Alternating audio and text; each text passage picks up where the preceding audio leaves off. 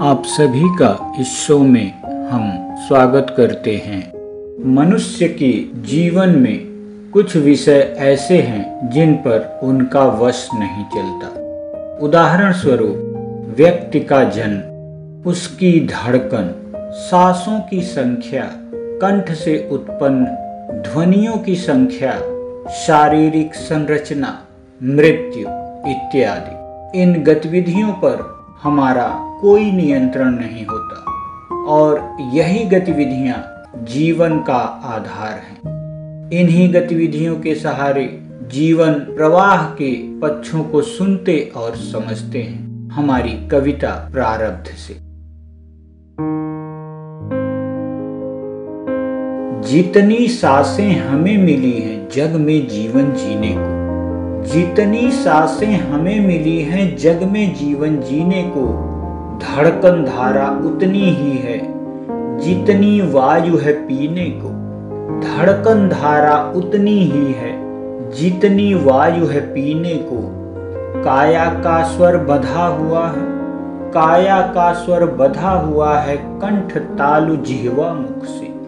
काया का स्वर बधा हुआ है कंठ तालु जिहवा मुख से।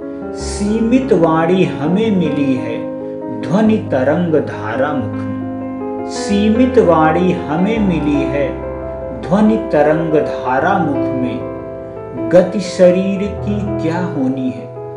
गति शरीर की क्या होनी है? गति कितनी करनी किसको? गति शरीर की क्या होनी है? गति कितनी करनी किसको? कब होगा गत्यावरोध?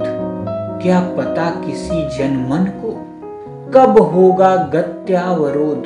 क्या पता किसी भी जनमन को? जन्म जीव का जीवन उसका। जन्म जीव का जीवन उसका। कब, कैसे, क्यों होगा क्या? जन्म जीव का जीवन उसका।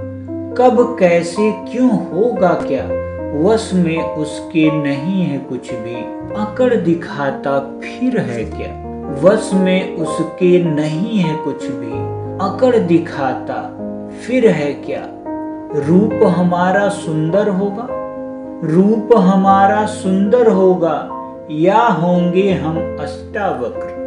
रूप हमारा सुंदर होगा, या होंगे हम अष्टावक्र? हाथ नहीं है कुछ भी तेरे तन का इतना क्यों है फक्र? हाथ नहीं है कुछ भी तेरे। तन का इतना क्यों है फक्र? अगणित कोशाएँ मिलती हैं काया के निर्माण को। अगणित कोशाएँ मिलती हैं काया के निर्माण को। माया छाया मिली हुई है तन जीवन के ब्याह को।